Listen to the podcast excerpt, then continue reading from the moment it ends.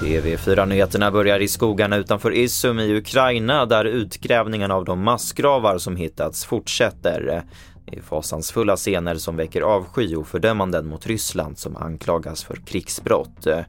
Samtidigt tas ett nytt fredsinitiativ upp som ska presenteras i FN nästa vecka. Vid 11-tiden igår kväll skottskadades en man utanför en restaurang i Märsta norr om Stockholm. Många blev vittnen till händelsen men det är fortfarande oklart vad som ligger bakom och ännu är ingen gripen. Den skadade mannen fördes till sjukhus och ska enligt polisen inte ha fått livshotande skador. Till sist att det kan börja bli dags att släcka ner i svenska städer för att spara el. En enkät som TV4 låtit göra visar att energikostnaderna ökar i många kommuner. Av de 147 som svarat uppger drygt hälften att kostnaderna drar iväg i år, medan andra har fastprisavtal.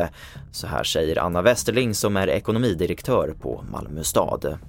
Vi har många kostnadsökningar, vi har inflation, vi har räntekostnadsökningar, vi har elkostnadsökningar.